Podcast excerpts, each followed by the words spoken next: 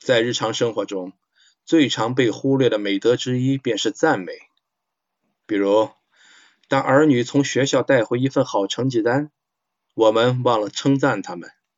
当孩子们第一次烤了一个蛋糕或造了一只鸟笼，我们也忘了鼓励他们。对孩子们来说，父母的关注和赞赏最能令他们高兴。在人际交往里，别忘了我们所接触的是人，他们渴望被赞赏。人只活一次，所以。任何能够给予他人的好与善，请现在就去做，不要迟疑，不要怠慢。爱默生说过：“我遇见的每一个人都或多或少是我的老师，因为我总能从他们身上学到东西。”好的，谢谢大家。很好听啊。而且他笑称自己是不做交易的投资人，不爱说话的演播者，但是演播起来还是非常的动听哈。呃，感谢李梦欢和嘟嘟他们讲的这两段呢，其实我们从字面上不难理解哈，因为书中用了很多实实在在的这些例子，告诉我们人内心的需求就是希望被重视，是对成功的渴望，所以我们不吝惜的去赞美别人，是和别人友好相处的秘诀之一。但我们这个赞美呢，不是简单的随意的应付哈，一种阿谀呀、奉承啊这样子，而是我们要发自内心的、真诚的、慷慨的去赞美别人，才能真正的激励到别人。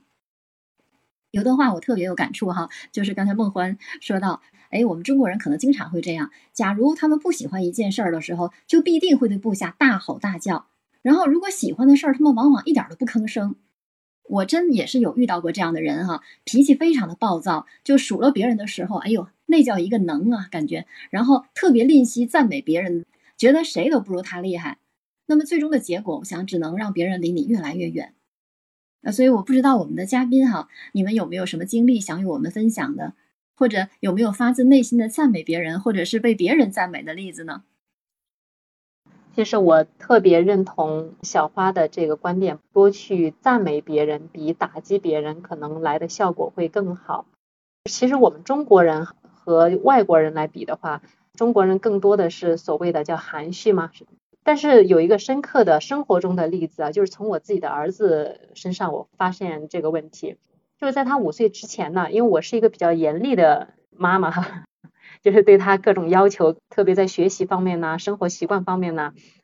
在五岁之前大概就充当了前面说的那大部分人的那样啊，用命令的口吻呐，或者是用这种强制性的作为一个妈妈的身份去命令孩子去按照你要的要求去做。他虽然去做了，但是他内心其实是不接受的，他认为这样不是他心甘情愿去做的，就是不是他想要的。但是从上学之后，我就慢慢发现，其实这样对孩子也不好，也去咨询了一些教育方面的一些书啊，包括一些有经验的长辈哈，就是特别身边的有一些朋友，他对孩子的方法就是用爱的方式，我就会发现有一次在我朋友家里，他家是一个女儿，呃，他的女儿做任何事情，只要是好的一面，他都会及时的去赞美他，哎，你就哪一点哪一点做的非常好。然后我就会发现他的女儿性格特别开朗，而且是他越是鼓励他，他对这件事情就会越上心。分享了经验之后哈，我就回来就尝试着去教育我的儿子，特别是在这学期的学习当中，呃，他做的好的一点，我就去鼓励他，其他的东西我不完全要求他全交给他自己去处理。呃，这让我非常惊讶，得到的一个结果就是这学期老师的反馈也好，还是我自己能感觉到也好，因为我特别忙哈，就是像小花前面说到的，我确实很少顾及到孩子的学习这一块儿。那么孩子从自理能力和他的学习，老师的反馈进步非常大，而且从这一点来看，就是也正是回到了我们今晚上的主题，你是否会在人际关系当中去真诚的鼓励他人或赞美他人，也。同时的话，也让他感觉到被重视，所以我觉得这一点今天晚上让我感触特深的，就是在我教育儿子的这件事情上，今天这个观点又让我重温了我 当时的那些点点滴滴。那梦华，我感觉你是在还其实没有读这本书之前，或者也许你以前读过哈，你已经有了这种意识了，这个也很难能可贵啊。其实孩子身上也会有很多优点，他会让我们去学习，我们作为大人有时候也会，就是都能感受到，哎。呃可能被别人赞美其实表面上虽然说中国人比较含蓄这种委婉的回绝但是内心其实真的是非常开心的被别人认可。其实不光是小孩子我们成人也是一样哈。对都希望被赞美。